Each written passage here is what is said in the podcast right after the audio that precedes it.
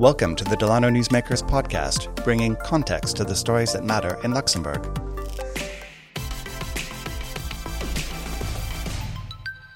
Hello everyone and welcome to another episode of Newsmakers. Today we're talking special purpose technology that might seem like something from science fiction. From a robot dog that sprays disinfectant in hospitals to car seats that get buried in backyards after their use for a tree to grow out of them, Luxembourg company Gradel has a hand in all of that. With me today to talk about this is Brad Ellsbury, an engineer at Gradel. Brad, welcome to the podcast. Hey, thanks for having me. Yeah, you're welcome. So before we get into the thick of it with the technical stuff, I want to talk to you about you before Gradel. So I understand that you had a company that you found before in Germany, and then you transitioned into Gradel. Is that right? Yeah, yeah, yeah. So I uh, I finished my master's at the Uni Stuttgart uh, in Germany.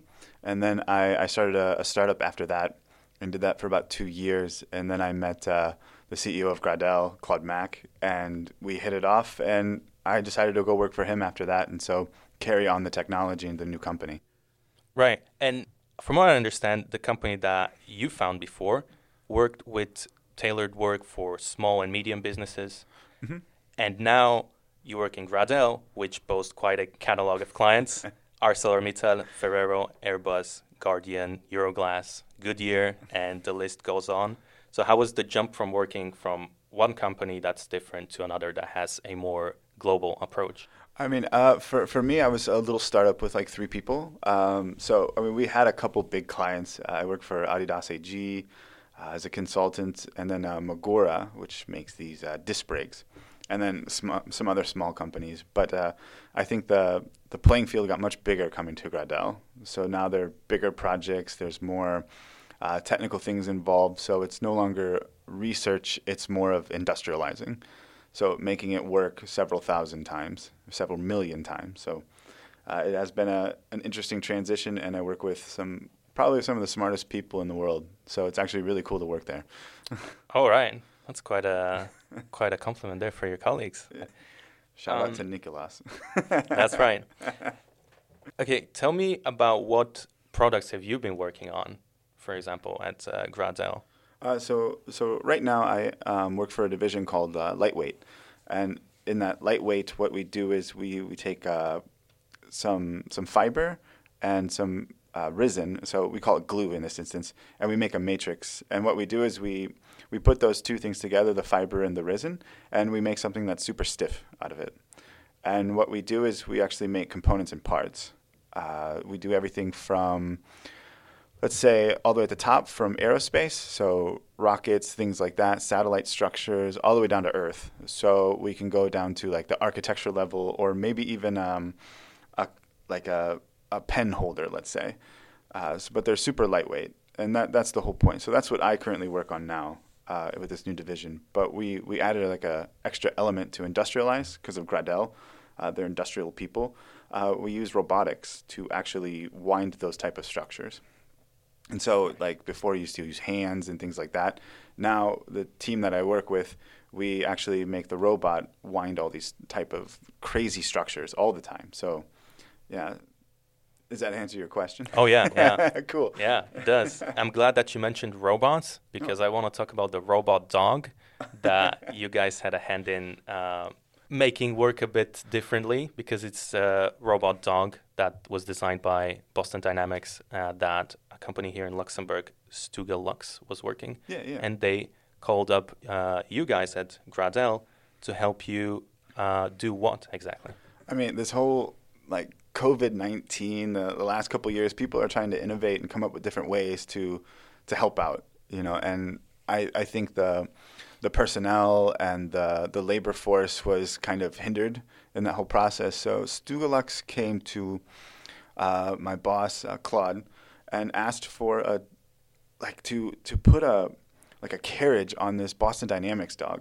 And if you've ever seen a Boston Dynamics, it, it autonomously can walk around a building. It can crawl upstairs. It can move. It can see. Uh, it can actually accommodate for people coming and path avoidance and things like that. And so, like, our main challenge was that this dog has a battery life of forty-five minutes to an hour, three hours, something like that. Depends. And so our, our whole mission was we have to somehow put disinfectant on this dog's back and have it spray a hospital. And so I mean, it was it was crazy, because how do you make water or disinfectant, and you have to make a cage that holds it in place, and then you have to put in pumps, you have to put in uh, all these like covering safety systems, da da da da da battery pack, and how do you make that under a certain weight? And that that was the big challenge for us. So we we did some conceptual drawings, some things like that, and then we just went out and we actually made it. Uh, I think you can see it on our LinkedIn, like the, the dog and the, the process of it. But it was a, a team of six engineers. Mm-hmm. Right.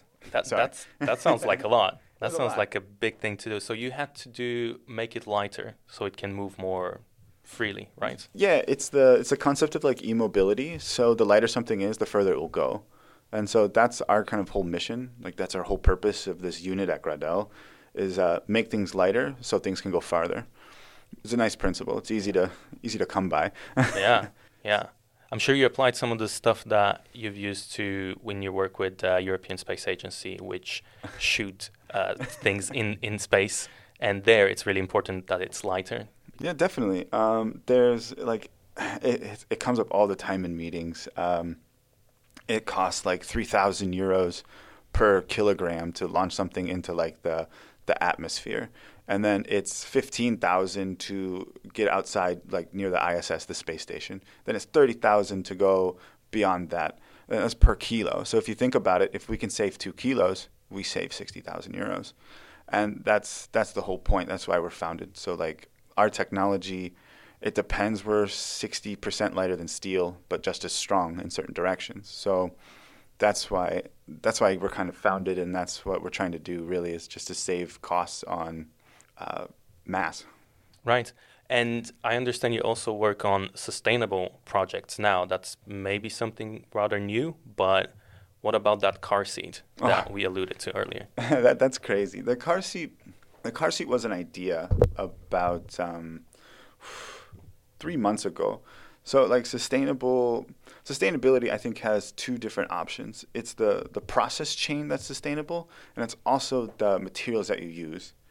And so for, for us at Gradel, like compared to other composites, we're pretty much ninety-nine percent sustainable. We have like less than one percent of waste cut off, and that's that's huge in composites. And so the other one is the materials. So like everyone talks about carbon fiber, carbon fiber, carbon fiber. It's expensive, it's lightweight, but now the industry's kind of changing. We use uh, flax fiber, for instance, mm-hmm. linen. We get that from France. We use sustainable uh, resins, such as like, um, oh, there's there's a couple that's uh, made from beer. Let's mm-hmm. say the leftover of beer. Oh. Yeah, and so there's a whole bunch of different ways to make sustainable products. And the, the life expectancy isn't so long inherently, since it's organic. Mm-hmm. So what happens in twenty years, it kind of deteriorates. But if you have a shelf life of a product that's only ten, you don't need it to last one thousand years. Right. Yeah. So that's what goes into the whole, can I put it in the ground and bury it and a tree will grow out? You know, if you put a seed, like a tree seed in the composite, yeah, it'll probably grow after twenty years. And that was like the whole concept of like, imagine taking a car seat and burying it, or not even a car seat, a chair. Let's say you make an architectural chair mm-hmm. and the life expectancy of the chair is ten years. After you're done, put it in the backyard, an olive tree comes out. Yeah. And I think that would be something like futuristic and something that we could probably do in the next three years. So we're already working on that now. And with this, this car seat that you mentioned, uh, we are trying to make it one hundred percent sustainable, circular economy, cradle to cradle, those type of words. So, right. Yeah. Right. Yeah, that that's actually, I was pretty shocked when I heard that that's even possible. You know, it's pretty uh, crazy stuff. How does it feel to work on projects like that, that people don't even know it's possible? Honestly? It's it's tough. No, no. I mean, um, these these projects are all like every day I go to work, it's kind of something new. So it's not the same old boring thing. Mm. Uh, especially like this this car seat. Yeah. okay, uh, we make a carbon fiber seat, and then it's like, okay, we get going with the concept and the engineering, and then all of a sudden like we change. Okay, we're gonna make it sustainable, and it's like, okay, how do we do that? Okay, we're gonna use basalt fibers. It's a rock. Basalt's a right. rock, and we turn it into filament, like your like a textile, like a T-shirt. Mm. And then you take that T-shirt, and then we're like, okay, we need sustainable resin. Call LIST, the Luxembourg Institute of Science and Technology. Mm-hmm. Okay, and they're like, oh, we have this bioresin. And you're like, oh, oh my God. Okay, put it together. Put it together. Okay. Then we mix it, and then before you know it, two weeks later, top engineers, we have a seat that's ninety-nine percent sustainable. And and I think that that's, that's pretty interesting. It's, it's still in early development, but we get the concept along so then big players can come in and help us get through with that. And so that's currently what we're working on for the seat. So it's pretty interesting. Yeah, it's really cool stuff. I want to talk about something else, though. I want to talk about what you do in your free time, which is photography. And I've seen some of your photos. They're really amazing, to be honest. And I notice very often they're portraits of people or the subject is a person. Uh, so as opposed to your job as an engineer where uh, you deal with machines. So is this a way for you to use your technical skills into something creative? I think it is very interesting. My my day job, I do deal with a lot of people, you know, meetings, contracts, things like that, you know, and it's very technical and it's it's almost beyond me. And so I it's I think photography in general, you can really I have a more creative side. Because I'm actually an architect in the States, so United States. And mm-hmm. so I transitioned into this engineering role. So I still have that creative angst. Yeah. And so even like the, the videos that we make for Gradel, like I make them personally because I enjoy doing that. Mm-hmm. And so photography for me is taking portraits of people. It's still the the human experience or the feeling, emotions. Yeah. In, in engineering world, it's all cold with numbers and statistics. And I think as we progress at Gradel, we will be getting into the more uh, design-savvy people, such as the automotive industry or uh, even architecture or furniture. Mm-hmm. So that, that will come back, that emotion, to seeing our product. Mm-hmm. Yeah, exactly. And does that kind of go full circle with the creativity? Like it gives you some burst of creativity, which you can then use uh, in your job as an engineer at Gradel. Or does that kind of feed into it? The crea- the creativity? Mm, I don't know. It's actually a good question. Or is it more like an escape? It's an escape. Okay. Let's call it an escape. No, I think it fuels ideas for creativity, um, especially, I mean, not of people, of course, but of objects. You know, close-up of an object, you start to see other things than what's supposed to be there. It's like seeing a face in a cloud. It's not really a face, but you pull some of those inspirations out, and it does show up in the work. So mm-hmm. we do we do a couple projects now where we take like a we, we mimic the the bone structure. Mm-hmm. So imagine a part that it's called um, like we say bionic or biomimicry. Yeah. And so we take like the the arm structure and the muscle around it. So imagine mixing material. So like the bone is metal and the tendons and all the, the muscles are carbon. And mm. so we reinforce parts that way.